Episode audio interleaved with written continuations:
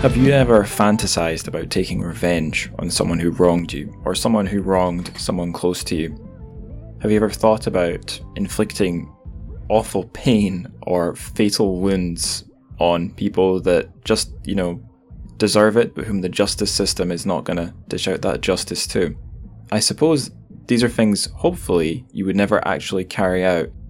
These are hopefully just fantasies in your head, and these fantasies don't just play out in our heads, they sometimes play out in fiction too. And I think that's part of what is going on in the story that I'll be talking about today on the show, The Adventures of Ma Suzhen.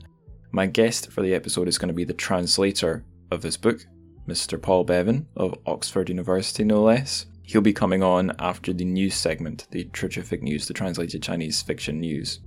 Actually, I'm telling a little bit of a lie there's something I'm going to do first. We'll do it very quickly. I'll just ask you to review the show. So if you can leave me or leave this podcast rather a five star review on Apple Podcasts or Google Podcasts or anywhere that you can leave a review, that would be wonderful. It would just be a great way to say thanks if you're a big fan of the show. It will help the show reach more people. That's that's the point. That's uh, that's what I'm seeking to do. Really, I'm not trying to profit. I guess I'm just trying to become famous. That's my selfish selfish agenda here, become famous on the internet and reach more listeners. So yeah, um, self-indulgent uh, begging aside, we'll go on to the Terrific News, the translated Chinese fiction news. So uh, four items today. The first one is something you can listen to. It's another podcast. It is a podcast episode from a show called The Arts of Travel, and it's uh, I think an yeah an interview with a sinologist Sabina Knight, Dr. Sabina Knight. Uh, and Sabina will be talking in this podcast about China's literature.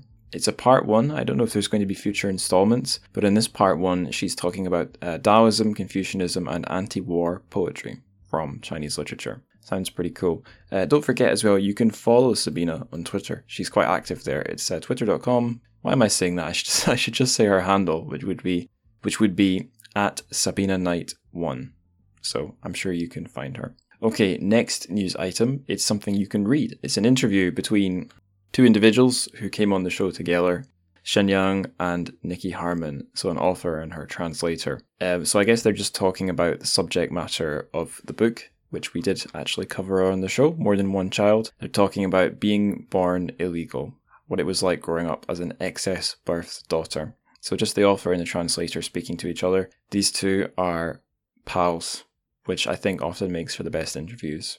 A, a friendly relationship between the interrogator and the interrogatee. That's up on Pen, uh, yeah, the Pen uh, translation, Pen Literature Award Translations blog, pentransmissions.com. But of course, the, the link will be in the show notes. Now, third news item this is a story um, from a book that was covered on the show, which you can now read online for free. It's The Old Cicada by Can Xue. That's up on a webpage for you to read. It's the Wor- Words Without Borders campus website. Again, a link will be in the show notes. I don't know if I've got anything particularly wise to say here, just that it is a interesting Can Xue story. It's um on one hand less sort of disorienting disori I always struggle with that word disorienting. It's not disorientating, isn't it? It's just disorienting. Anyway, it's um it's less weird and confusing than many of her stories, but there is like a subtle strangeness to it, uh, working out exactly what it, what it might mean or what it is what it is trying to communicate rather than what it means. If you see what I mean, mean, mean, mean, mean, mean, mean, mean.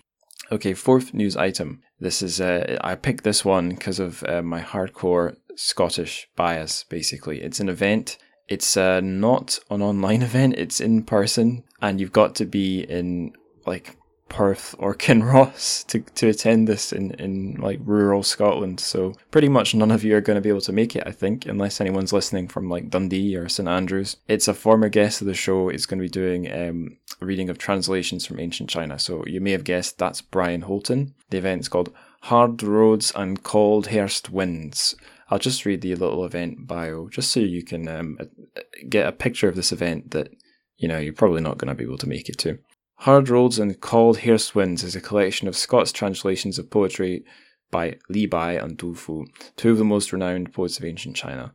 By bringing two of the world's great poets from the oldest continuous literary tradition in the world into the library of Scots writing, Holton creates a text as valuable in its own way to the literary tradition as Lorimer's wonderful New Testament in Scots. Holton's skillfully supple verse is composed in a literary Scots, inflected by his native dialect, giving rise to a natural phrasing that draws on his intimate knowledge of the border ballads. He's from the Scottish borders, by the way. Complemented by a collaboration with Edinburgh based calligrapher Trjang, these finely wrought translations create a strikingly beautiful book inclusive of introductory essays on the poets, notes on the text, and a reflective postscript. And then the second paragraph is just a bio of uh, Brian's, so I'll, I'll, skip that part. So if you are actually um, in, in Scotland, somewhere in proximity of Crieff, you can uh, book this thing for six pounds on Eventbrite. You got to show up on the twenty third of April on uh, which is a Saturday, five to six p.m. And it's at it's at Inner uh, Innerpeffray Library. Innerpeffray. It's a good place name, isn't it? Innerpeffray Library. So, yep, uh, that's the that is of course that's definitely the uh, the uh, news item I should have spent the most time on. Of course, that makes the most sense. Um, nonsensical, questionable decisions aside, let's go on to a book. Uh, yeah, let's go on to a discussion about a book where the main character does not question her own decisions at all. She just gets the hell on with it like I should be doing. Uh, that book is The Adventures of Ma Suzhen, and I'll be talking to Paul Bevan, its translator, in like two seconds when the interview begins. So goodbye from introduction Angus, and interview Angus will be saying hello to you in like a second.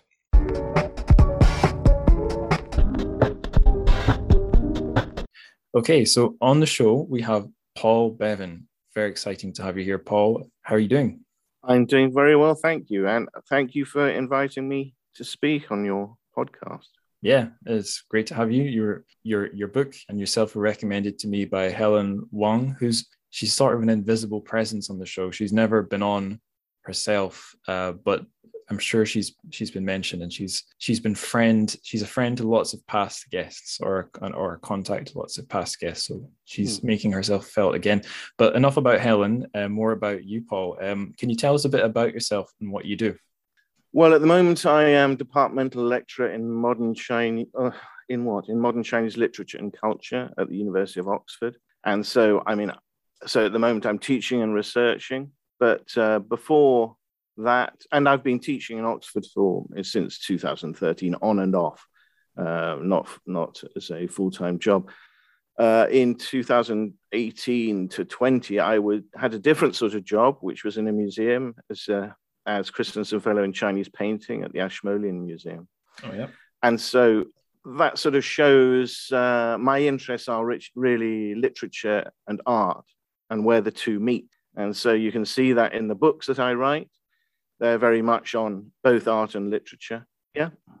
Yeah. And we'll get into it later, but there's a bit of a multimedia angle to the book we're going to be talking about today, which is uh, The Adventures of Ma Suzhen. Just wanted to mention um, the Ashmolean. I, I visited that just the once, and I think I knew it was going to have bits and bobs from all over the world, but there was a very cool Chinese ex, I don't know if you call it an exhibit, but some of the mm. items mm. on display, you know, obviously my my being who I am, I'm looking looking like a, a hawk for absolutely anything Chinese or even East Asian. And the two things I remember that were there where uh, one was some sort of modern style i really i don't remember the artist but like mm. quite modern style portraits of various figures i think one of them was Lu Xun so that gives us an idea of the, the window of time there but the other was um uh artist from Quanzhou i think or at least from fujian province where Quanzhou is who makes. Art using like explosions like he marks uh-huh. gunpowder i forgot his name but that was an uncanny moment. I'm just this is I'm really just talking to listeners here, Paul. I apologize if this means nothing to you. But he I'd seen one of his works before in Quanzhou in the Fujian Taiwan Friendship Museum, a very PRC style museum. Uh, but it was amazing. Um, there's this huge tree he painted using like controlled explosions. And then it was such a pleasure to uh, go wandering into the Ashmolean and seeing that mainland Chinese artist being featured there. So yeah, um, just Ashmolean and Chinese stuff. I, I, I can't I can't say enough. Or I have said enough. so I'll let you talk. well, I mean the thing, yes, I mean it's got an excellent modern Chinese collection, and that's what it's famous for. Is the modern Chinese painting collection in hmm. particular. Mm. But of course, there are the um, galleries there, the Chinese galleries that don't change as much, and and they are also very important as, far as museums in this country go from the point of view of China. Yeah. Right. Yeah, the the modern aspect, I guess, is what I enjoyed because although this podcast host has a tagline, all eras, all genres, all ideologies, I can definitely admit I have some personal sort of favorites, and um, I don't really lean towards the classical stuff. Uh, right. I don't hate it, not at all, but definitely the modern the modern world is uh, is what I find interesting in Chinese lit. Yeah. Although I guess that is not a narrow term in itself because we're looking at something that definitely feels very modern in some ways, but it's like the modernist era, not the not the postmodern world, I guess. Yeah, I've kept teasing what the book is about, and although I'm very tempted to ask you right off what on earth is it about? First, I'll ask you, what's your relationship to the text in question here? Okay, well, I mean, that actually goes back to 2017, and I was doing a class um, at SOAS, School of Oriental African Studies in London, and I was actually standing in for Frances Wood. And Frances Wood had chosen some books. It was a it's a, a class on the book in China, uh, so she'd chosen some books, and along with those books, uh, which were all very interesting in themselves, there were also some um, Nianhua um, prints and some popular prints as well. And one of those prints had a figure on it called Ma Yongzhen. Now, Ma Yongzhen, I had no idea who he was, but it was so, so interesting to see this figure. He was uh, lifting dumbbells and he had nunchucks on the ground and so he was some sort of martial artist so i, I went and looked into who he was and and that's when i found in fact uh, through looking him up i found this book. Um, and it was, and this book I, I, just started reading it and i thought hang on this is a, a wonderful book. I can't stop turning the pages. Uh, i need to uh, do something about this. So i read it several times and found it you know absolutely fascinating every time i read it. And that yes so one, once I'd finished reading it, I thought, yeah, I think I, I, it would be nice to translate it. And so when my job finished at the Ashmolean, it was just at the time that the uh, lockdown was beginning. I only had three weeks to go when the lockdown started. That's when I began translating it. And it took me a year to translate it and to write the essay, which is also in the book. Uh, and and then it took just a, a little while longer to actually get it published. Right. So this I actually I'm curious about something here uh, because Ma Ma Yongzhen, he's not our main character in this book. Our main character, as the title maybe suggests, is Ma Suzhen, and they're siblings. And I guess to boil it to down to a nutshell, Ma Yongzhen is a gangster, or he's sort of involved in the underworld in uh, in old Shanghai. And in this book, he's he's been killed. He's been murdered by some other gangsters. And Ma Suzhen, his sister, ventures from her home or their their family home in Shandong to go get vengeance. And in your your sort of supplementary, I've I've, I've trouble remembering what was in the intro and what was in the essay afterwards. But in in, in either case, you you explained in the paratext that Ma Yongzhen has was a real well number one he was a real guy in history number two there's quite a lot of fiction uh, in in written form, but also like plays and movies about him. And Ma Suzhen appears in some of that th- those other outputs as well. So I'm just curious if you know, have any other uh, books or stories involving these characters ever been translated to English, or if you know uh, other languages, or is this a, a first? I think as as far as books go, I think it's almost certainly a first. Um, there are films, and these films, some of the films um, the later films from the 70s and the 80s are quite well known as martial arts films.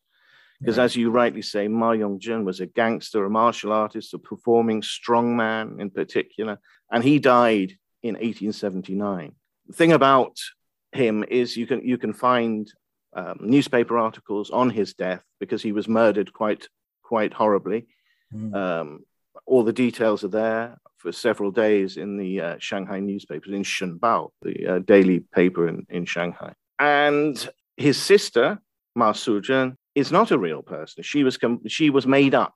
Um, uh, although prior to uh, the, the book being published in, 23, uh, in 1923, uh, she was reported in some um, magazines, etc., etc., as as his as his wife where, and I don't know if he had a wife or not. It's very Mm. actually very difficult to find out the the uh, real history of Ma Yongzhen. That is not uh, just what's written in the newspaper. But uh, many things followed on from that. Uh, the 1923 book. There was a film in 1927 by the Mingxing Company, uh, which is was a very very popular film at the time, um, and and then it went from there. But there were other books about Ma Yongzhen at the time. I've never, I've no, I've not been able to track down any of these. The point about this sort of literature, it was popular literature that wasn't necessarily, hasn't necessarily survived in in libraries. Yeah. Um, you mentioned there that you hadn't uh, heard of heard of the guy, this Ma Yongzhen, before until you picked up the book, and then you learned he's this popular figure that's spawned this whole uh, extended universe. No, it's not an extended universe. I'm abusing the term there, but like this whole extended uh, library of other media. So I'm just wondering, did you did you have the sort of um, funny situation where you you learn about this thing and you realize you're sort of late to the party, and then other people you're in contact with, maybe quite likely Chinese colleagues or friends, um, have known about this figure like all their lives. You, did you did you find that? That's absolutely the case. I mean, I, I, I, must say, you know, after I found out about him, how did I find out? Obviously, on the internet to start with. And when you go onto the internet and you put in Ma Yongzhen and Ma Suzhen as well, uh, you will find several films which are very, as I said, famous martial arts films. And you know, I started watching this. I've watched the films. I've watched. There are two uh, drama series, you know, lengthy drama series, which they both appear in. And so I, I got to know them from that. But as you're quite right to say that, you know, he's a sort of almost, as I say in my introdu- introduction to the book, almost a household name in, in China. And even there is, a, uh, yeah, I've even seen a children's book about it. Interesting. So I'm going to go to that question that I was tempted to earlier about the plot. So I, I guess I already gave a really basic version. Um, do you want to expand at all on what I described? Yeah, I mean, so Ma Suzhen is at home and she falls asleep and she dreams of her brother. And in the brother, he uh, in the uh, dream, the brother comes and says, "I, you know, I am, I have been murdered. You must come and re- take revenge." And so, uh, after much toing and froing, going to uh, soothsayers and discussing with her relatives, she does. She decides she must go to Shanghai. And so, the first half of the book is her travels to to Shanghai um, it, when she at, which time she encounters all, all sorts of people who are uh, either downtrodden or mistreated by particularly by wealthy people and so she uh, takes revenge for them as well. Uh, but what's interesting about the book i think is the fact that the, the two halves are completely different.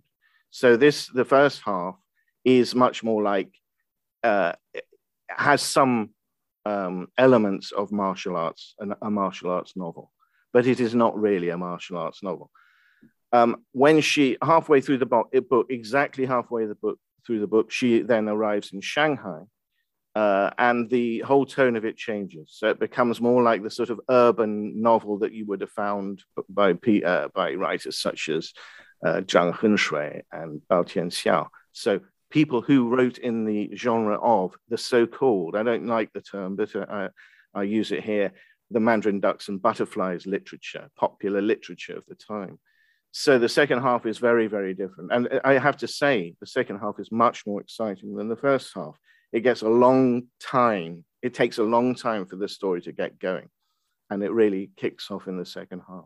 When it started off, like she's it almost felt like I was reading uh, something out of Hero a Thousand Faces, like this sort of point for point mythical journey. She's called to adventure. She has to go on little side quests on the way to help people, and it's all leading somewhere further down the line. So I guess on one hand, that made the first half a bit disjointed because it felt like little mini episodes, whereas the second half, it's it's much more of a conventional type plot.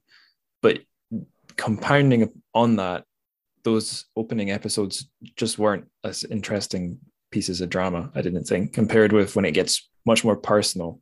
And I, I absolutely agree. And there's more sub, there's more subterfuge, and there's the humor. I, there's more humor, I think, in the second half as well, and the characters are more vibrant. So it's not just the plot that gets more interesting; it's the way it's handled. I think.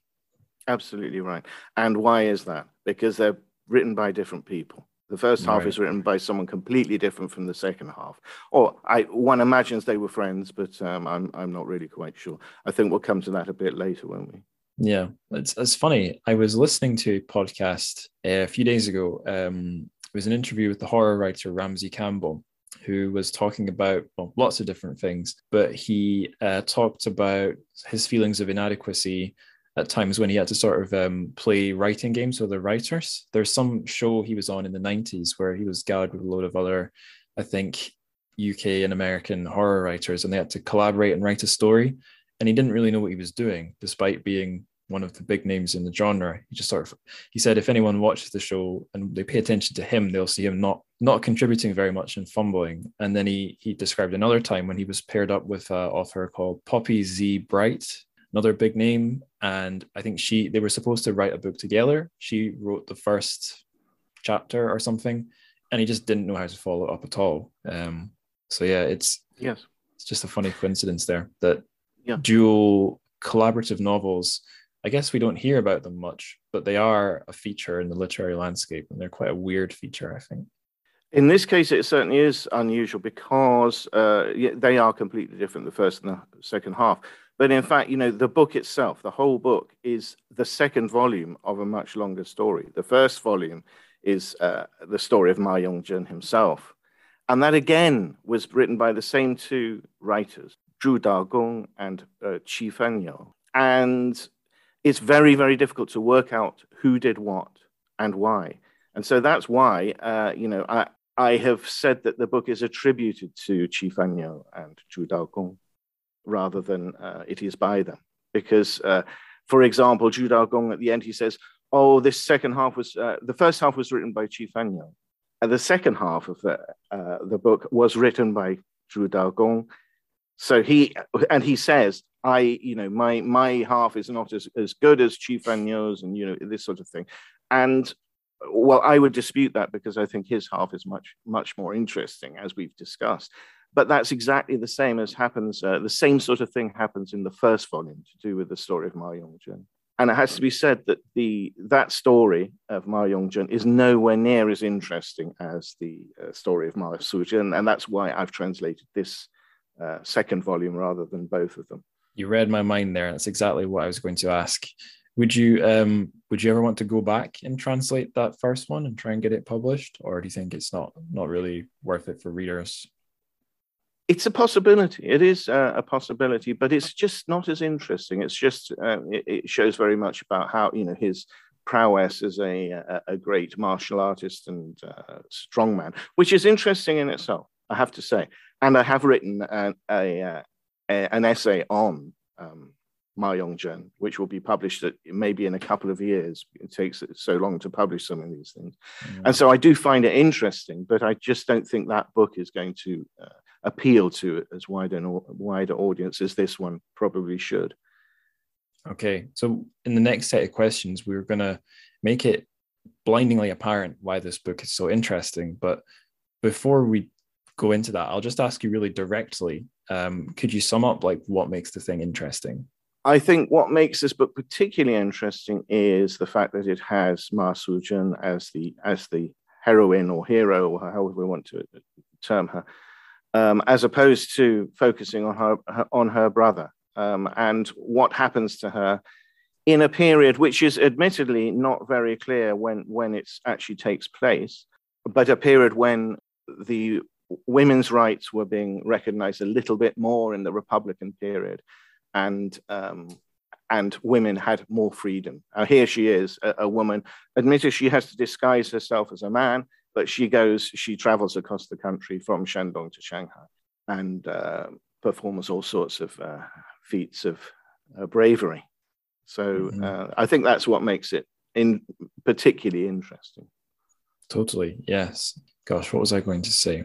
I know what I was going to say. I was going to say you've led me perfectly into my next question, uh, which is about where are we and when are we? So the, the where is at first you'd think kind of simple. Um, we start off in somewhere in Shandong, we end up in Shanghai, although the places in between um, are I in my question I got written down on the page, I used the word liminal, like it, they're just sort of random little places. Again, it reminded me of some like a uh, mythic story where someone's on the path. Nothing is on the path except like say an individual house in the woods or something. It had almost like that fairy tale vibe to me.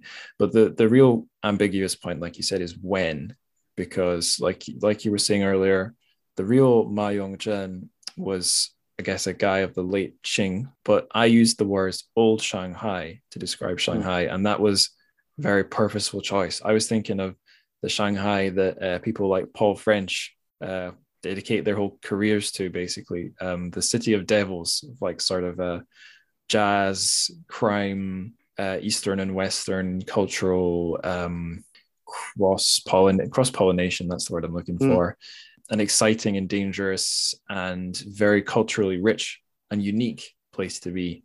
And it did feel like that's kind of what we're seeing in the book, but also it's not. It, it could quite as easily, I think, pass for the for the late Qing. And you even in, I believe, in your, I forget again, I, I forget if it's your intro or your essay at the end, but you point to sort of contradictory evidence that could that basically mean it's an impossible story because it seems to be happening in both times. Uh, could yes. you go into that a bit more? Yeah. So the story should be happening uh, after his death, which is 1879. So immediately after his death. So it could be as late as 1880. But um, but the strange thing about it is that there are incidents that happen. For example, close to the beginning, they talk about the um, funeral of a, a, a, very wealthy man that took place and how how fabulous it was to see so many people on the streets, etc., etc. But in fact, that funeral didn't take place until much later. I think I can't remember quite what the date is, but I think it might be 1917. But then the book itself was written in uh, 1923, and since that time, you know, offer there are there are various ideas of, of, of how it should be portrayed. So you get it sometimes set in the Qing dynasty, sometimes set in the Republican period, so after 1911. Um, and so it's a little bit of a mess from that point of view. But in this case, you know, I mean, it is very much a hodgepodge. There are there is a flavor of the 19th century, but there are also things which couldn't possibly happen. For example, when she goes to the um, she goes and hears some uh, Chinese opera, some Peking opera, and uh, they have scenery, for example, and they have the, the most modern ways of uh, um, performing the uh, of performing Peking opera, which didn't come in until the 20th century. Right. Yeah. Um, use the word hodgepodge and mess to describe how those uh, time time periods have been mixed up in the story. But I kind of wonder, even if the authors had no intention to create a confusing, mixed up sort of timescape to set the story in, if if we think about the um, you know the, the whole death of the author thing, that we can interpret it how we like, regardless of intentions or mistakes. The word we could I might throw in instead of hodgepodge is cocktail. That's a much nicer word. It's more complimentary, but um, it's fiction can do many amazing things, um, even when it's not trying to be sort of strange and uh, almost science fictional, mixing up time they've gone and made this story which is set in multiple times at once and that was part of the appeal to me in a way that i don't know to i don't think it's this simple um, but you could say that we start off in sometime in the late 1800s in shandong and then as ma suzhen is sort of marching or riding her horse or whatever towards shanghai she's kind of moving forward through time in a way as well that's a, a nice way of looking at it yes i I I didn't think of it that way. I I sort of I, I sort of feel more that it's um, a a story of that's a nice way of looking at it. So I see it more as a story that is for a modern audience of 1923, um, which shows a, a time which everyone will have known of even at that time, people will have still known about Ma Yongzhen and possibly Ma Suzhen, but not, uh, I imagine, not really because she was made up for uh, for the book and for the films. Um, but so it's it's looking, but it's like a historical film for a modern audience of 19 the 1920s. Right. Yes. Sensible. This is often what happens um, because I'm just the interviewer and I've there's no burden on me to come up with clever ideas. I often throw out the bizarre nonsense that my guests then sort of politely reply with some common sense. Um, I wanted to ask another not very common sense question about those liminal places, or what I'm calling liminal places in between her home in Shandong and where she's getting to in Shanghai. Just just at all, is there anything you would say about the in between places she goes to that is worth remarking on? I think they're places that uh, they're like stage scenes. That she goes from one to another and she uh, performs her acts of bravery and of her her form of justice, which is to, uh, to take from the rich and give to the poor, to slay the uh, aggressors against the poor, and uh, and these sort of things, which happen in turn. I mean, there is a there is a um, a, a, a, clear trail that happens from Shandong to to Shanghai, but it does take take this form of specific things that happen along the way, and it is really uh, the case of um, her and her sense of justice. Yes, and you've led me perfectly again to my next question about justice. Um, so it's it's a revenge story basically, and justice is an interesting thing because it can be served up in many forms. And here it's, I guess, in the form of revenge. I can't really think of any other way that justice is dealt out in this story. Although we might think of revenge as being a pretty straightforward, simple thing, there's lots of curious and interesting things about it. Like, is revenge ever right? Um, does revenge actually give us closure? Um, what else? Is it um, is, is would it be okay to build revenge into like our criminal justice system? All all these things. Um, so how do you think it plays out in the story uh, in a philosophical or ethical way? I think in uh, in the case of Ma, Ma Yongzhen, she think I mean Ma, Ma Suzhen, she thinks she has she has one goal in mind that is to take revenge take revenge for her brother. She succeeds, and that is the end of the story. This is the this is the the important thing about the story. But what happens along the way is she she meets with different people who have different ideas of what justice is. Obviously, in the first half of the book, there there's a case of you know there's a court case about the murders she commits, although she's not implicated in them because she it, it, it's just a cover up to promote the jobs of the the wealthy people who who appear. If you read the book, you'll understand what I mean. Um, but so there's this form of court justice, which, and at that point, it's quite interesting because it takes the form. There are elements in it where you can see that the idea of the Gong'an court court fiction that uh, had been popular in China for a long, long time since the Song Dynasty, but up until the Qing Dynasty, um, and and into the 20th century. Um, and then there is the justice of those who ta- who would who would have who had taken revenge already for um, the injustices that they thought Ma Yongzhen had um, uh, had um, acted upon them. So they are the gangsters. They are the gangsters who killed him. So all these people have their own idea of what the, what justice is throughout the hmm. book. I'm sort of rem- reminded of I don't know I can't I couldn't really rattle off the names of any films, but sort of a like a 80s or 90s action film where uh, I guess especially an American one where the politicians are corrupt no one in power can be trusted. So we just need muscle to to um, kill the baddie. Absolutely. And like the the story, even the narrator just tells us right off the bat, basically, yeah, she's she's gonna kill these guys that killed her brother. Don't worry, we'll get there. it was weird. And she has the support of uh, people who are high up in places in who are officials also in Shanghai. Her, her great friend, who was a friend of her, oh yeah, her uh, of her brother, works at the Yamen, works at the um, uh, official as an official, and uh, he's in support of her. Um, and as are um, most of the people from Shandong who live in uh, Shanghai at the time, who think they are um, badly treated by the people in Shanghai. So there are mm-hmm. lots of different layers to that.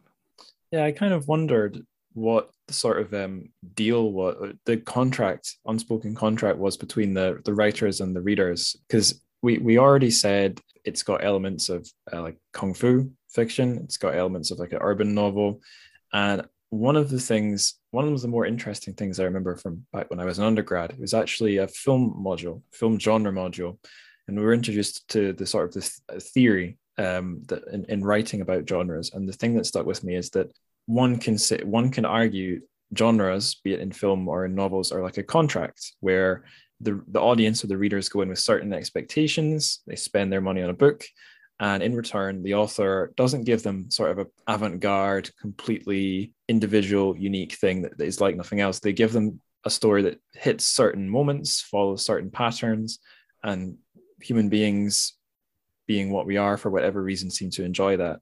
And if the contract is broken, that can ruin the experience, or if it's broken in a playful way, it could um, make the novel even more rewarding. So I just kind of wondered, like, when we're told right off the bat, Ma Suzhen's gonna get what she wants and slaughter her enemies, and when she does, she does it kind of brutally. Is it just is is is it as straightforward as it seems? Do you think, or are the readers supposed to find it ironic or funny or gruesome, or or is it just pure satisfaction? I think it's uh, the reader is supposed to know exactly what's going to happen all the way through the book to a certain extent, um, and not, certainly not to be surprised by anything. But there's a little, you know, there is, it is told in a slightly different way. It is not necessarily, your, as I said, not the typical martial arts novel. It is, it's much more like a play or a film. Mm. So, and that is something that you don't necessarily get in other other um, novels of that time. And so the way it's told might be a little different, but um, I think people, um, the reader, always knows what's going to come up, that justice will be served, whatever that justice is. Yeah, the the um, influence of, of visual mediums on novels is um, interesting. This is so something I heard like third hand through a podcast who was relating something they heard from someone else, saying there's some kind of book or an essay or something by this guy who was writing, I think, in like the 70s, and was commenting on how films had influenced novels, how novels had sort of, um, what's the word, begun to follow a sort of scene by scene um, structure, and that flash right authors of novels were using flashbacks, a technique that they had probably absorbed from films rather than from reading other books. So it's just interesting to think that this isn't necessarily limited to films introducing novels. It could be the theater in, uh, influencing novels, even as far back as the 1920s in China. Yeah. Like it doesn't take a great leap of the imagination to to see the sense in that. It's interesting. No, I think that's right. I mean, you, what you find in Chinese film uh, is particularly well throughout because, as I say, you know, the 1927 film of Ma, uh, Ma Yongzhen was based on uh, the the book of 1923, but even up into you know the 1980s, 90s, and right up until now, not so much recently, but for a long time um, in the 80s and 90s, uh, films were based on books. So many films were based on books, and I think that that happens also in the 1930s. Uh, I think that was all the questions I had about revenge. So my next question is phrased as a hilarious pun. Um, I'm so proud of this one. What do you think? So, what do um, what do we think about the the woman, the the central Nuren female character?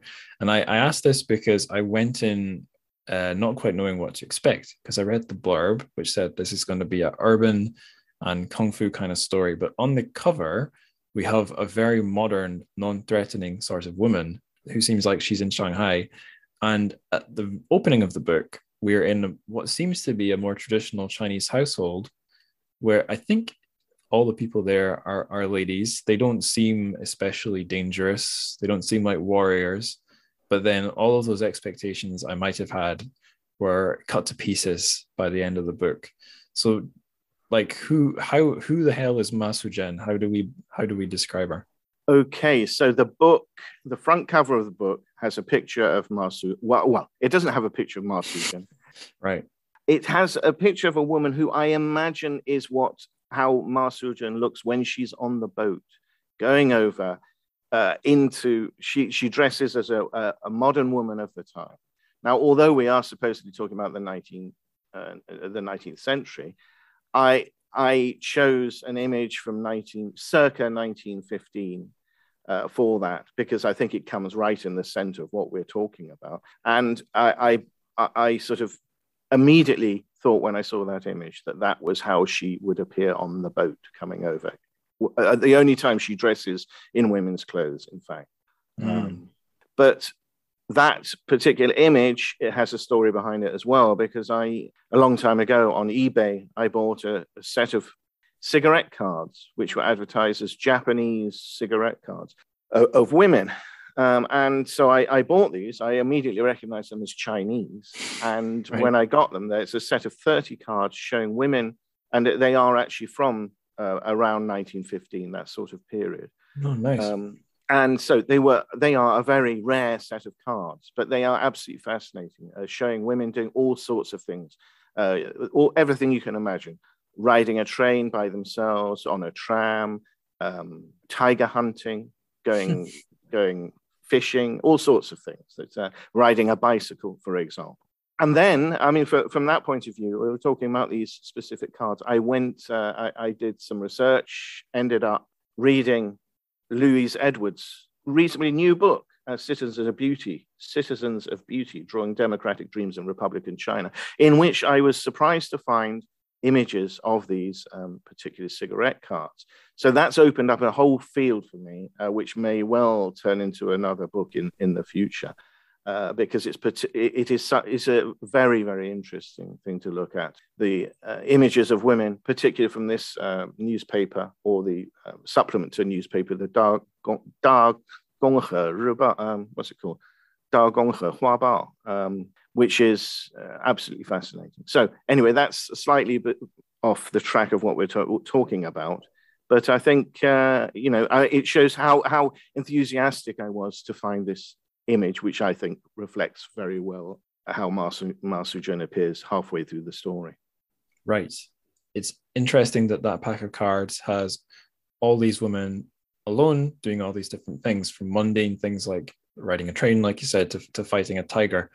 Because Ma Suzhen also does quite a lot of different things in a rather often, usually on her own. And when she's not on her own, she never seems to really need anyone else at least at an existential level.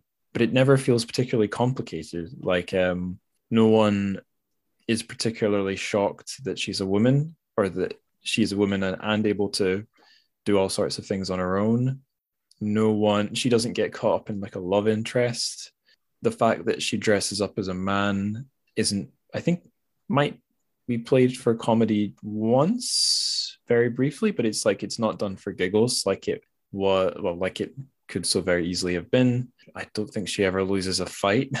I don't want to make it sound like a boring book, but it's just interesting that that's not where the focus is. And I'm not exactly a connoisseur of wuxia or xia um, stories of any kind, but one thing it does remind me of them is that whether or not it's historically accurate, um, when a woman becomes one of the Jianghu fighters, it's no big deal. Or if they're in a in a in a in a troop of like seven or 12 warriors and one or two or three of them are women, it's not a really big deal at all. Mm. Um, so I almost have nothing to say about that because I, I don't know what I can say because it's all mm. presented so um, matter of factly.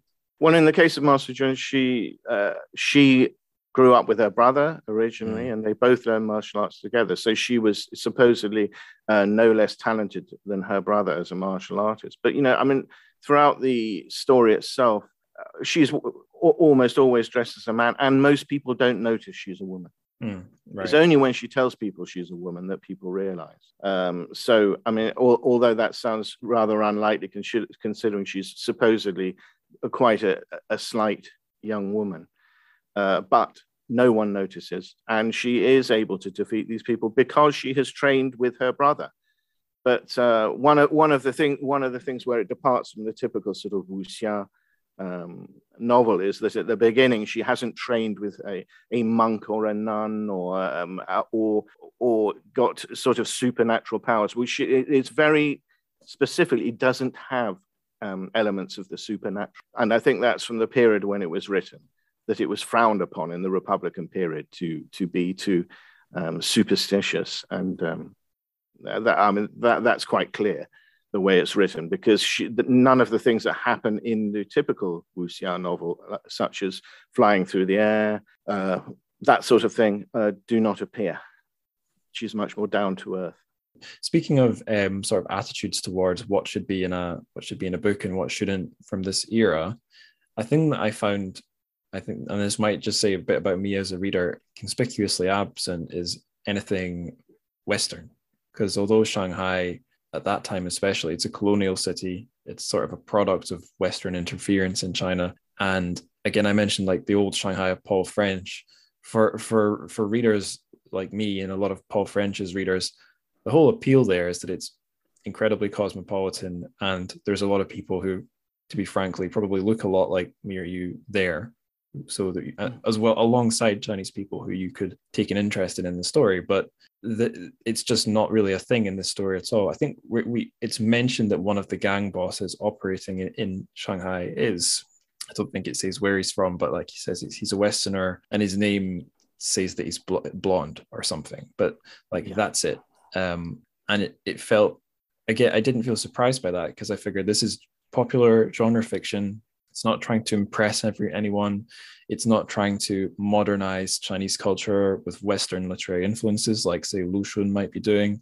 Just a bit of entertainment for for ordinary people.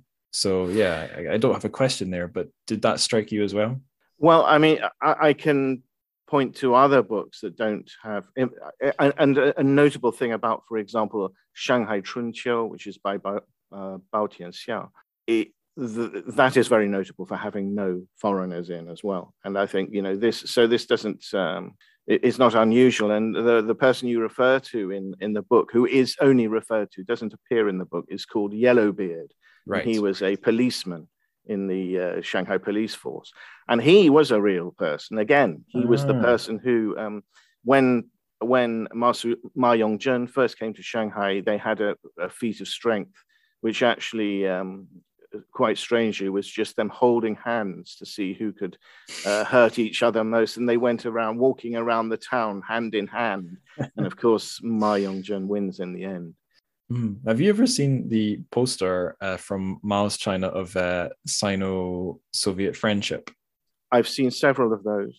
Have, yeah. There's a famous, well, I say famous. It does the rounds on the internet. Um, it's a it's a very buff Asian, presumably Chinese man, and a very buff uh, blonde Russian guy, like standing side by side. Looks like they might be more than friends. Uh, yes, just what that reminds I, me of. I'm pretty sure. I know. I know the sort of thing you mean. Um, possibly even the uh, poster you mean. I, you know, I, I, I doubt that's intentional. um, you know, it just appeals na- nowadays. Yes. It's kind of funny. That does sound like an intense way to fight, though. That my hands aren't aren't strong. I think I'd lose. Yes, just holding hands. yeah. Uh, interesting. That was I was not where I expected that question to go. So excellent. Um, uh, we we mentioned wuxia and uh, the wandering Xia warriors a few times. So I'll I'll take us to the next section, which is um, kind of about that. In in fact, hang on. Yes, it is kind of about that. Yeah. So the first first um, the first question would have been the people behind the words what wandering literary knights wrote the story. But we, we basically already hit on that point. But my next question was who sort of handled these characters subsequently? So um, i i sort of flippantly threw out the term uh, extended universe earlier in our conversation. And i'll throw out another awful 21st century word uh, IP? Who's handled this this IP, um, or is it completely open source IP um, that any all sorts of creators were able to have fun with and uh, rejig without being sued by the Disney or Fox corporations over the decades?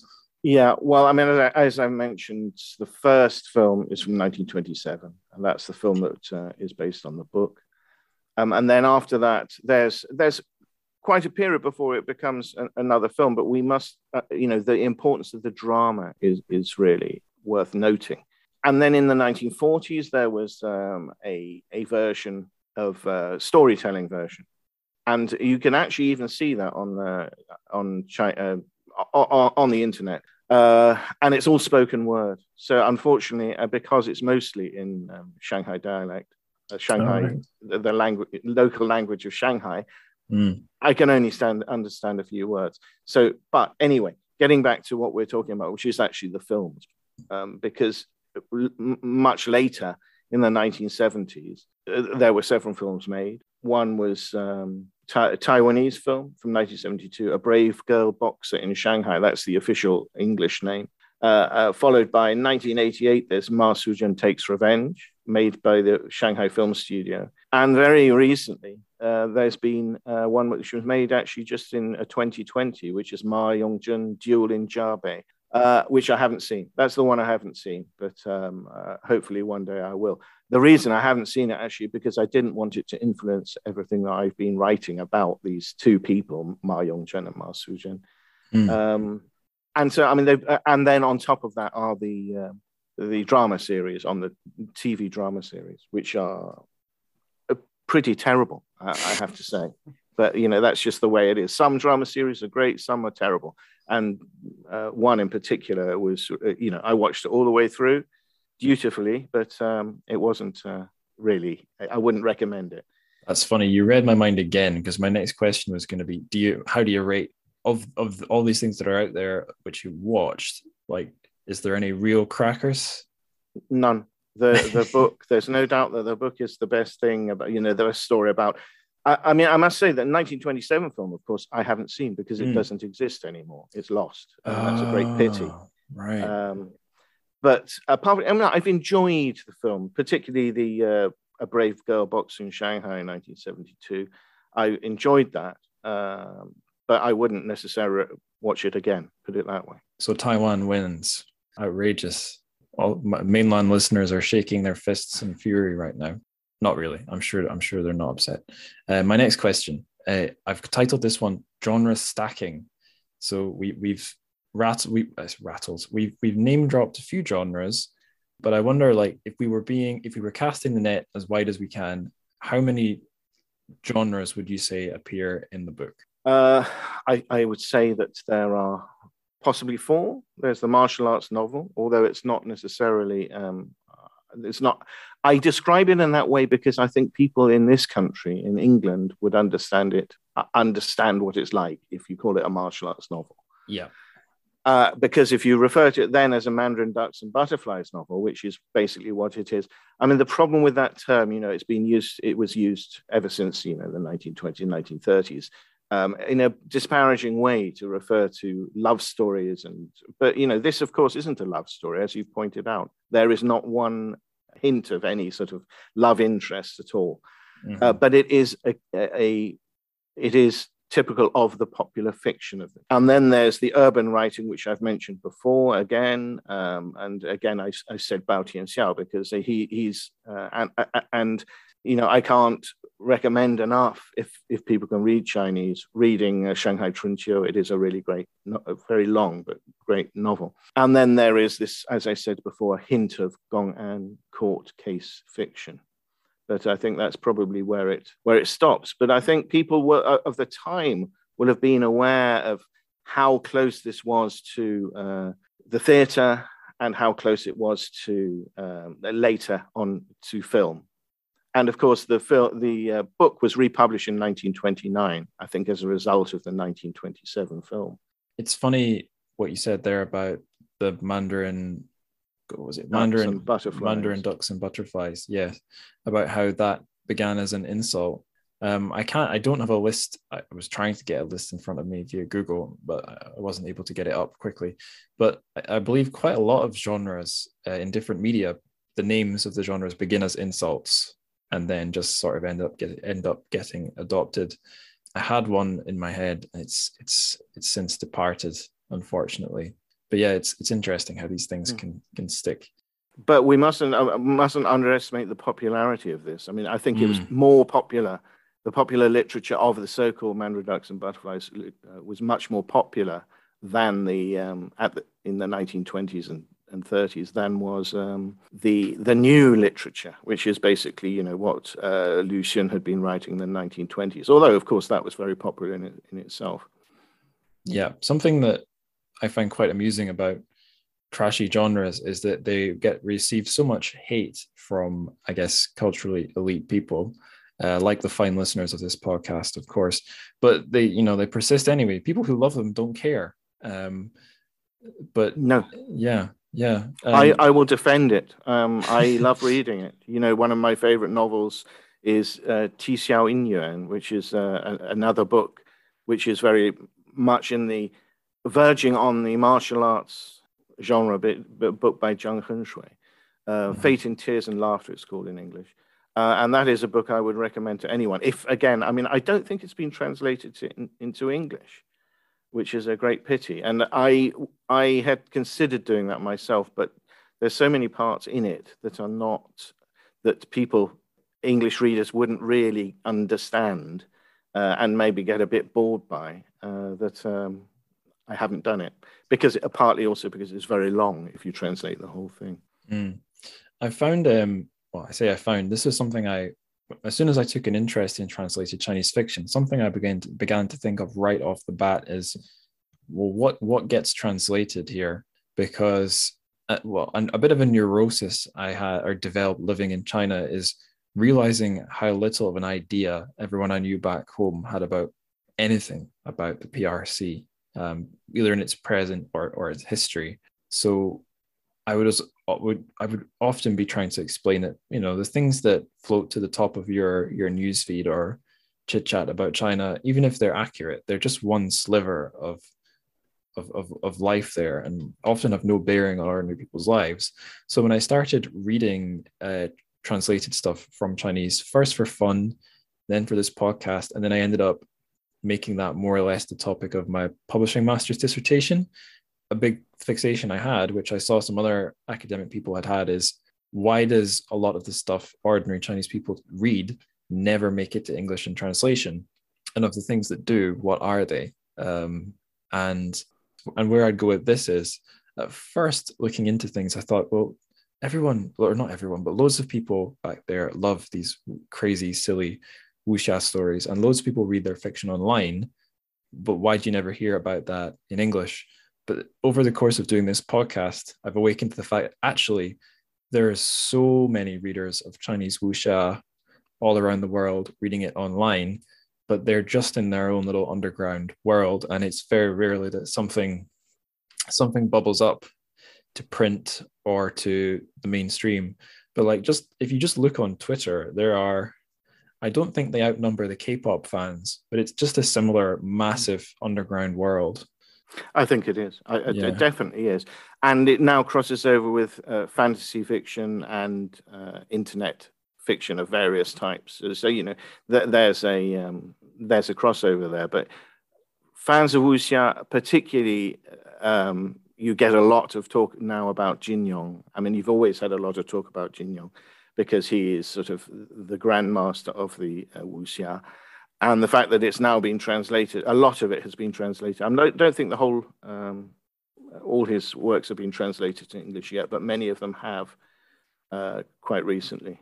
So I would, I would think that's probably a place to uh, to go after if you find yourself um, particularly interested in uh, martial arts novels. I think we're ready to march on to my next set of questions here. The first is I've titled it The World Off the Path. So I mentioned that Ma Suzhen kind of goes on a conventional hero's journey, but kind of wanders into a strange book, not in one genre, not even written by one person. So uh, for you, the translator, was this a challenging, unconventional, bizarre task, or or was this uh, par for the course for you? Okay, well, it was. Uh, first of all, it was a great pleasure to do it, and I enjoyed reading it in the first place, and that's mm. why I, I, I decided to do it. But it is written in a in a, in a specific way, you know, in a, in a antiquated language. It's not literary Chinese, or that has elements of literary Chinese, but it's a sort of it, the typical uh, antiquated or uh, yeah antiquated language that was used in the 1920s and 30s as part of this uh, Mandarin Ducks and Butterflies um, literature uh, fiction thing. Right. Uh, before I did this, you know, I mean, I I had done a lot of translation of poems and inscriptions. I mean, that's a lot of what my job was at the Ashmolean. And before that, I'd done a lot of um, inscriptions for antique shops, etc., etc., and collectors. Uh, so that was uh, uh, my main experience of translation was poetry and classical Chinese. Uh, but then I, my second book that I wrote, uh, wrote, which came out in 2020, Intoxicating Shanghai, um, I did the unusual, I took the unusual step of translating four short stories for inclusion in the book. So that was my first experience of uh, writing more uh, things at more length. And that was, uh, those were uh, stories by so-called new sensationists. Oh, right. uh, so there are four four short stories scattered in this book, which um, the book is so expensive that very few people have read it. It seems, but uh, uh which is a great pity for me, not not necessary for for anybody else. But um, I, you know, it would be nice to hear what people think about my translations in those as well.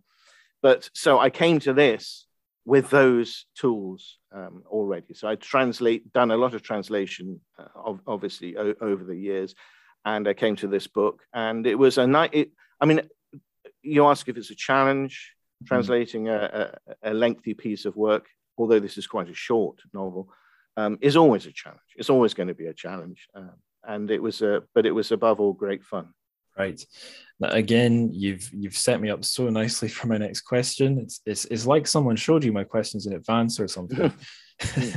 uh, but yeah, uh, you've you've thrown me one to knock out the park here. So uh, you mentioned the the pricing, uh, and this has actually been on my mind lately for two reasons. One is in my last episode, I added a book that I saw on Instagram, uh, sort of a I wouldn't say a friend, but someone who I've uh, seen a few times through the London Chinese Sci-Fi group, got Mia Chen Ma uh, got a chapter in this uh, one of these academic books. It's a collection of uh, different uh, chapters, all contributed by different um, academics, and it was on eco-criticism in Chinese lit.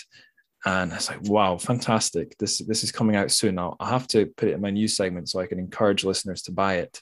I'll just look up the, the publisher's page so I can put the link in there. Oh, it's 120 pounds. Okay. Or for people short on cash, they can fork out 60 pounds for the ebook. That's one reason this has been on my mind. The other is my girlfriend uh, is three times smarter than me, and she's got a book coming out through Boydell and Brewer. So she finished a PhD on wolves in Old English Lit, and that's that's been turned in. Well, she turned it into a book, uh, and it's you know it's a bargain by comparison. The hardback is sixty pounds, paperback's twenty pounds, and the ebook is for some reason the same price as the paperback. I don't understand that, but that's how they're doing it. And the reason these numbers are what they are is this is kind of how book pricing goes in academic publishing. Well, those numbers are good. I mean, that sounds quite yeah. cheap to me. I have to say. Yeah, twenty pounds is in. It's in the. It's almost affordable.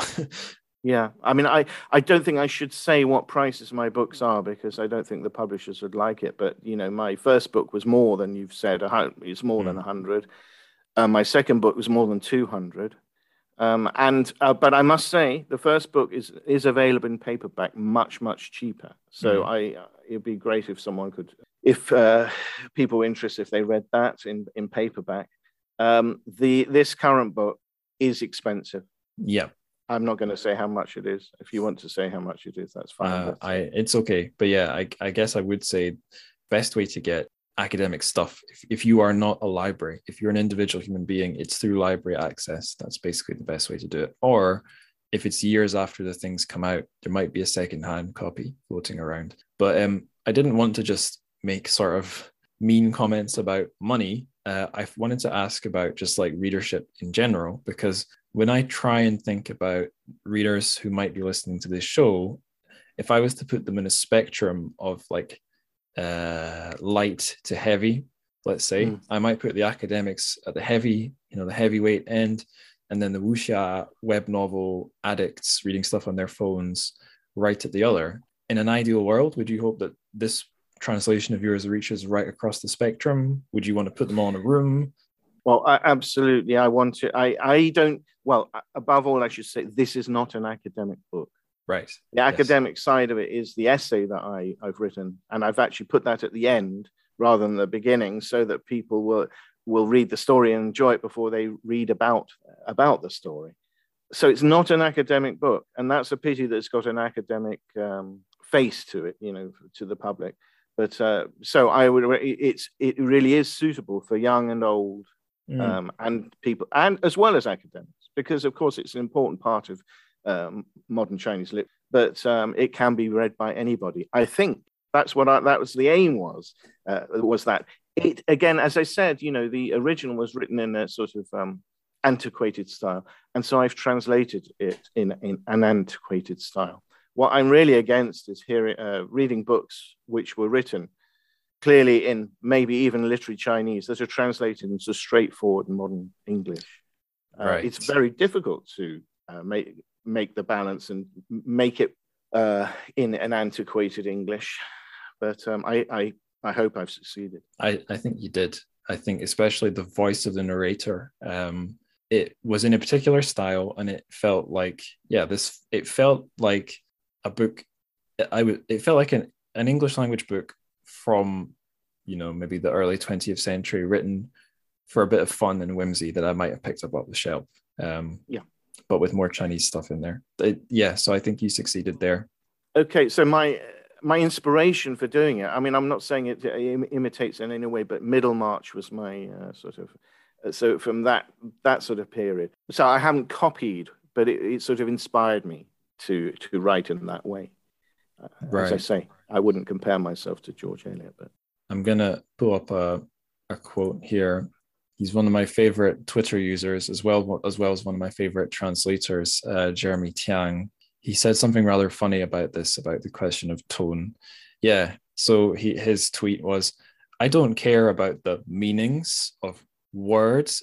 I'm here to translate vibes. And obviously he's being a bit flippant there, but the point of like you need to capture the tone of the thing. Um, mm. if you just if you're just going by definitions of words, you're not going to make something that's very readable. And the reason Absolutely. I like his translations, aside from his excellent uh, vocabulary and word choices and taste in the books he chooses to work on just yeah he, he produces things that are readable and that's probably because it's a, a, vibes first philosophy mm. or at least a kind of faithfulness or pro- appropriateness of tone like you've gone right. for there well another thing I, have done is to uh, because it, it's very difficult particularly with the uh, dialogue it's just a question in the chinese it just says he said this, she said this, he said this, she said this. That sort of. Mm.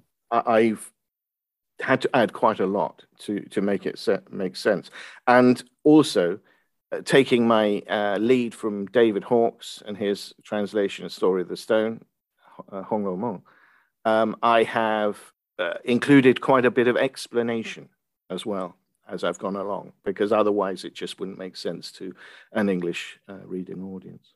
Right. Yeah stop stop me if, if you if this is an awkward one but um you did you did in your in in the i think in the intro or again i can't remember what's in the intro what's in the essay but you mentioned that there are actually some sort of technical errors in the book. Um, maybe because it was a bit of a rushed out cheap job. There's a few things that just don't make sense and you made the choice as the translator to sort of patch them put some patches yeah. on them. Do you want to talk about that? Mm, so there are various parts in the in the book where for, at the most basic the pages are out of order so it took me a long time to uh, rejig yeah. the pages so yeah. to, so that it made sense but not only the pages strangely some of the some of the actual um, text is seems to be in the wrong place so i've moved a couple mm. of hmm. things around from that point of view but particularly what i had to change was uh, things that were inconsistent for example, at the end it says there were two murders, blah blah blah.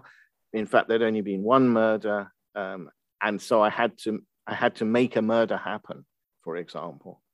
But I mean, th- these are these are minor things. Uh, I well, I think they are. Um, someone else might think differently. But um, when I've made a change, I've included it in in the introduction, where there is a whole list of the things that I've I've done that's another part which makes it an academic book rather than just a, a book for fun.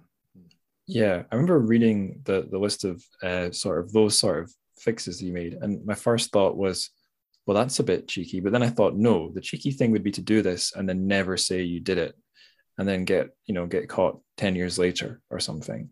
So absolutely right. I mean, the thing I wanted to do was make a book that was readable. And in order to do that, if there was something that would clearly stand out to the reader as uh, not making sense, I had to make it make sense. Yeah, yeah. The more academic thing to do would be leave it there and then footnote it, saying, "By the yeah. way, this is wrong," and I noticed. Yeah. Look at me. Yeah, but that spoils the fun for the your average reader. Sure. I think. Yeah. Yeah. Um, righty ho. So my next set of questions, we've we've got to the miscellaneous section, so we're making good progress here. So my first miscellaneous question was the Chinese word of the day. Just any word that sort of captures the spirit of the story. What what would you select? I'm going to have to say again because I just I've drawn a blank on this. I can't think of a, a word. So. Okay. Um.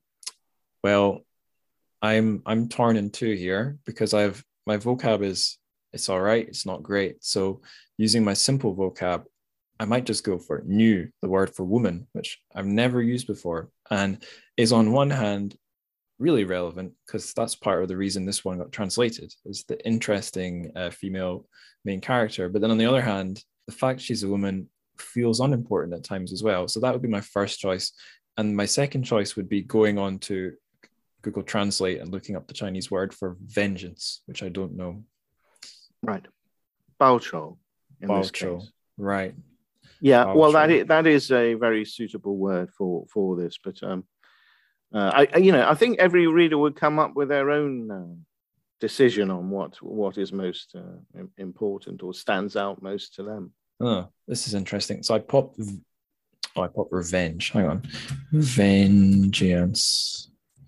Yeah, I pop vengeance into Google Translate, and it's given me fucho, not yeah, Fuchou. No, is that's a, also is, one. Yeah. Is there a subtle difference between those two? I wouldn't like to say.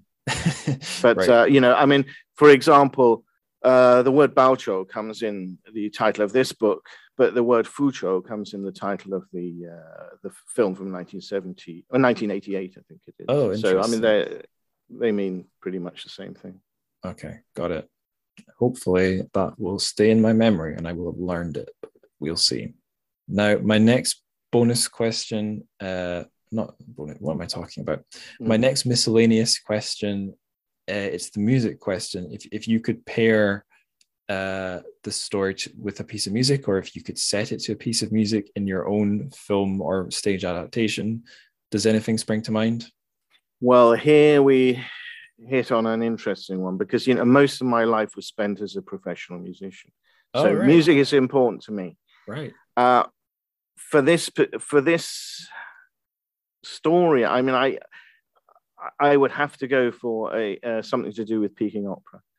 There okay. are two points in the in the book where music is mentioned. One is in the funeral that I've already mentioned, the funeral of the dignitary at the beginning, uh, where monks are playing music, uh, and monks and Buddhist monks and etc. are playing music. But the other place that uh, music makes uh, the biggest impact is when Ma Suzhen is taken by her host um, Madame Chai to a Peking opera, mm. and she sees a um, a performance of Mu Lian rescues his mother from hell.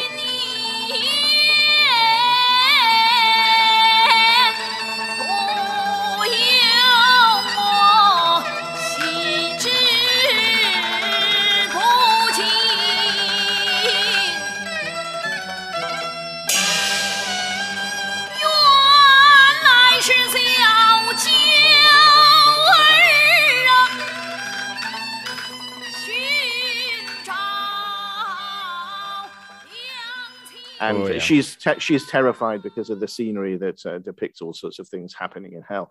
But that is the piece. I would, you know, I would think of uh, a a piece of Peking opera, Shanghai style Peking opera, Sh- uh, Hai Pai as it's as it was known. Hai Pai, um, right, okay, yeah, and uh, and and it, you know, going when I arrive in Shanghai, I which is the place I go to visit most when I go to China or any city that I visit, I will go to the opera house first of all, and I will buy tickets for every evening to go and watch uh, a uh, either uh, Jingju, uh, Peking Opera, or um, any any other performances that are happening of that type of thing.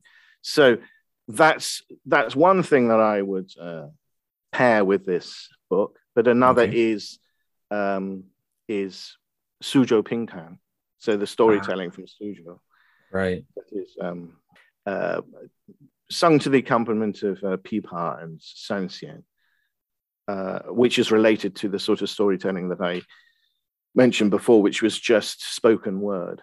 But uh, I'm not, I have never heard a version of this story in Suzhou Pingtan, but I am looking out for one. I should mention, yeah, because uh, Qi Fanyo, who is uh, the book is attributed to, was a um, a writer of Suzhou Pingtan um, pieces. Mm. So, which makes it uh, again very relevant. Right. That's that's funny that you named uh, Hai Pai because that was one of the words of the day in a past episode. Funnily enough, right. We did the Book of it's Shanghai, a, and that was the choice. It's a very tip. It's a very difficult word that because it's been it basically used used nowadays just to refer to Shanghai style. Mm. Whereas, uh, you know, or the way I refer to it is Hai Pai in, uh, as Peking opera Shanghai style is the way it was originally referred to. So you had Jing Pai and Hai Pai, um, Peking opera. Mm. I follow, um, uh, yeah, on Instagram. I think on this podcast's account, uh, I follow a few different hashtags so that I can see something whenever it comes up. So, like, if you follow hashtag Chinese literature, it's a quiet enough uh, hashtag that I see just about everything that comes up. I don't tend to miss anything. And there's a few I follow that get almost no posts, and one of them is Hai Pai, and it seems like um, I don't know if it's from Japanese people using the same characters or if it has another meaning in Chinese. But sometimes people just take pictures from like their trip to the beach and post it mm. under Hai Pai. so it's literally the wow. sea. I don't know. yeah, know. I mean, it's it, it's come to refer to Shanghai style, anything Shanghai style. Mm. So it's changed its meaning over. Uh, of course, in the 1930s, it was uh, a big question of uh, it was uh, the difference between Jing Pai and Hai Pai. Mm-hmm. Literature was the a big question at the time, but uh, originally it was uh, to do with Peking opera. Okay, got it. So it's funnily enough, I've also made two musical choices. Um, one is much, it's much, much, much lower, low brow, but it is relevant, I guess. It's um, because it's, it's gangster rap, and we're we're dealing with gangsters. So it's uh, it's by a group called D12. This is this is very out of fashion now. I think this was the group Eminem was in. So he was in a I think they were called D12 because it was the Dirty Dozen, and it was him and 11 uh, not white rappers, uh, 11 other guys from Detroit, all African Americans. This song I've picked is called Shit Can Happen, and it's basically the idea is if you mess with us, well, something might happen to you. And that's kind of what's driving the action in, um, in this book. That's right, motherfuckers, we back same slanging, orangutangin', wildin' out on the hood rats to say I act like I'm too famous to say hi and tell her what my name is, but really I'm still nameless. You niggas don't get it yet, do you?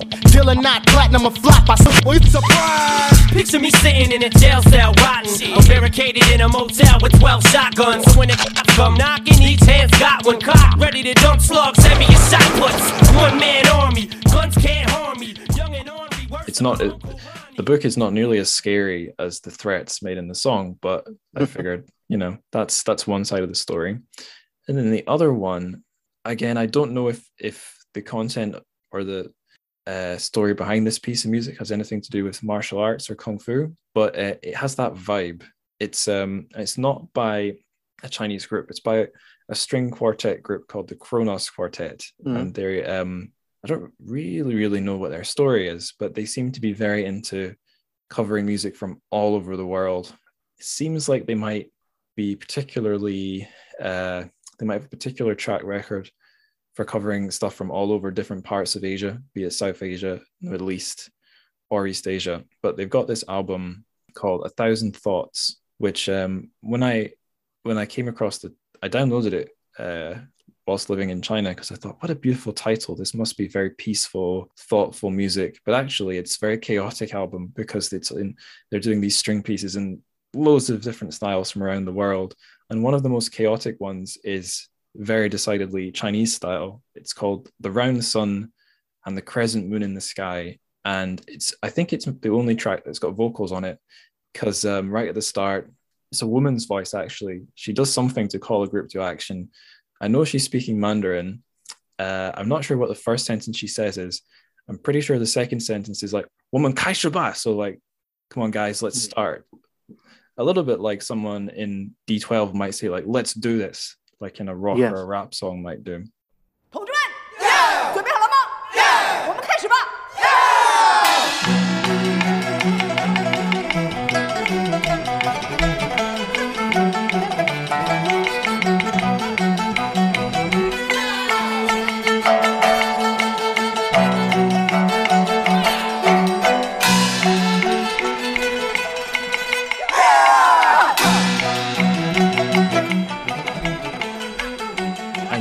Going to use it for one of my uh, musical pairings at some point, and I figured it was a pretty good fit for this uh, for this story here.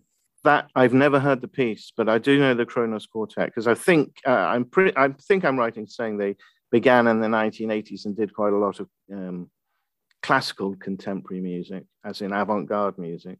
Mm-hmm. And I got this idea, and I may be wrong. I would like to check if I'd know. You know, I, I'd love to check, but I think they play the University Challenge music. Oh, well, Google is your friend. Let me see. Uh, I've got two screens. I'm at a strong advantage here. Yes. University Challenge.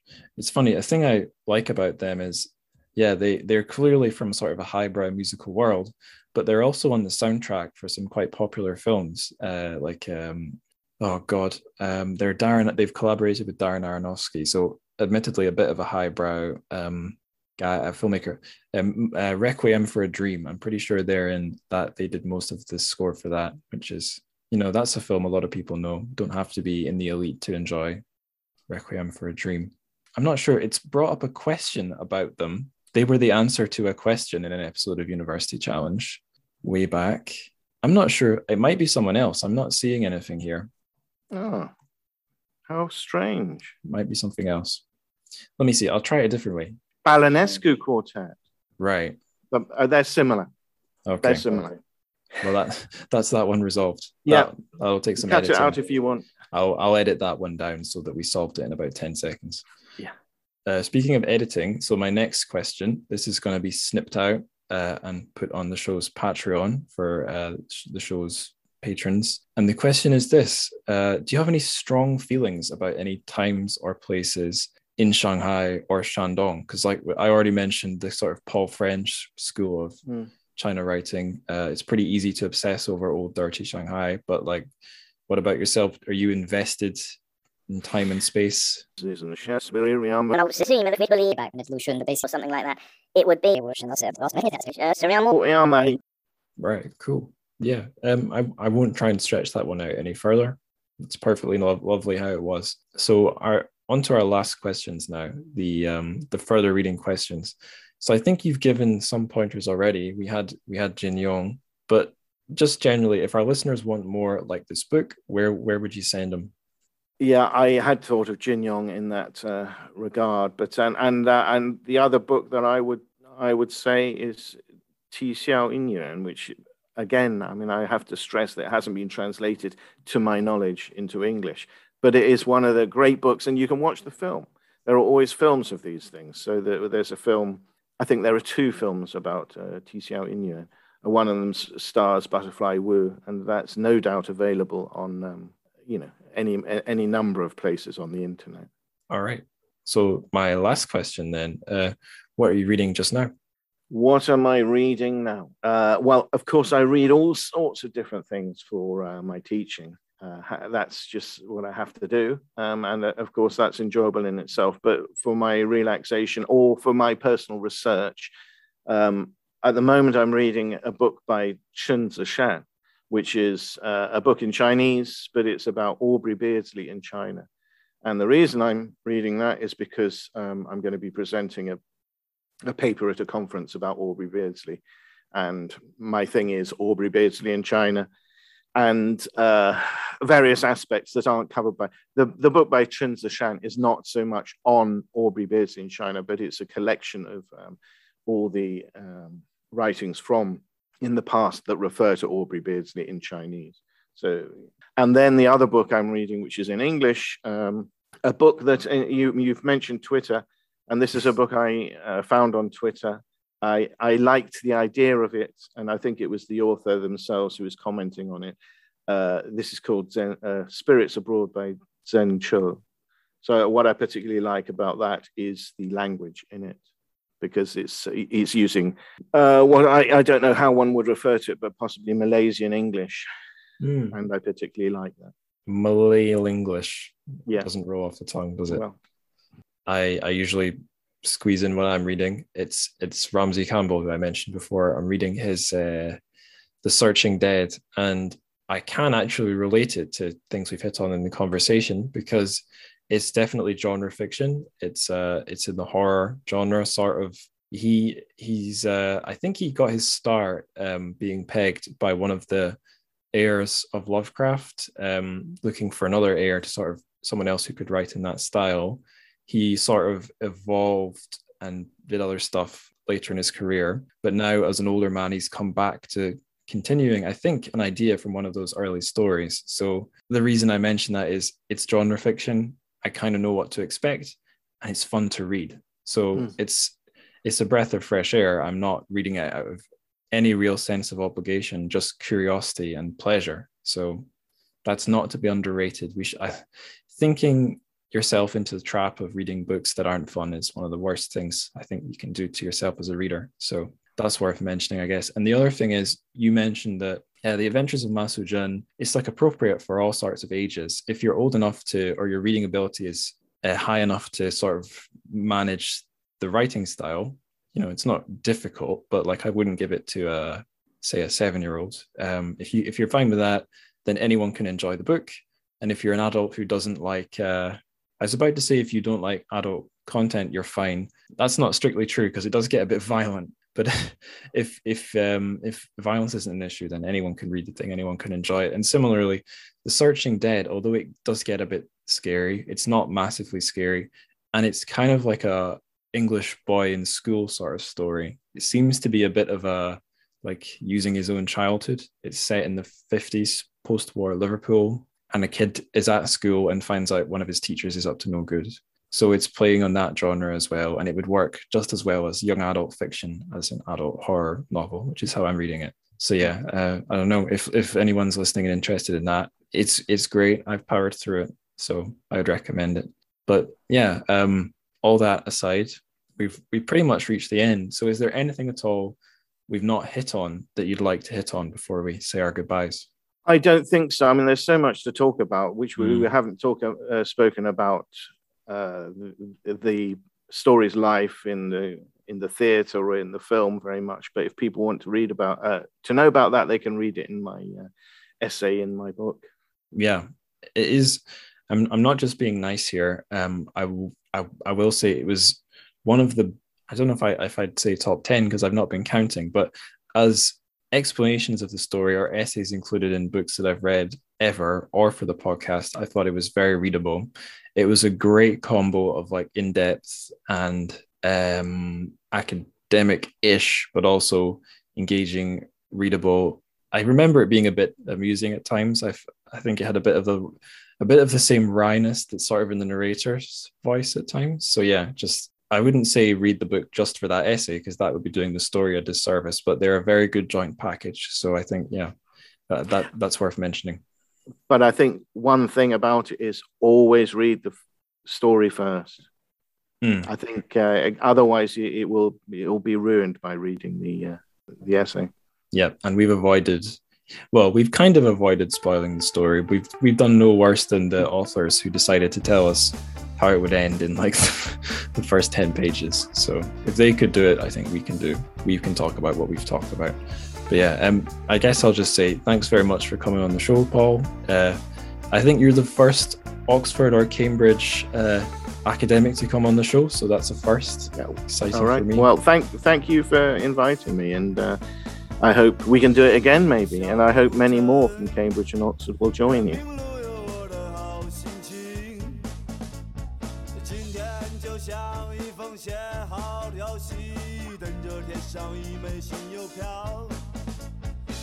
Okay, we've reached the end of the episode. It's the outro. So, not a great deal to say here. Just thanks again to Paul for coming on the show. Of a show that's covered many sort of oddball publications, I think this is one of them. But it was a very interesting one to get to grips with and to be sort of led led through by a guy who understands it so intimately. I know I always say this, but what a pleasure it was talking to my guest for this episode. I literally always say it, it's pretty much literally always true.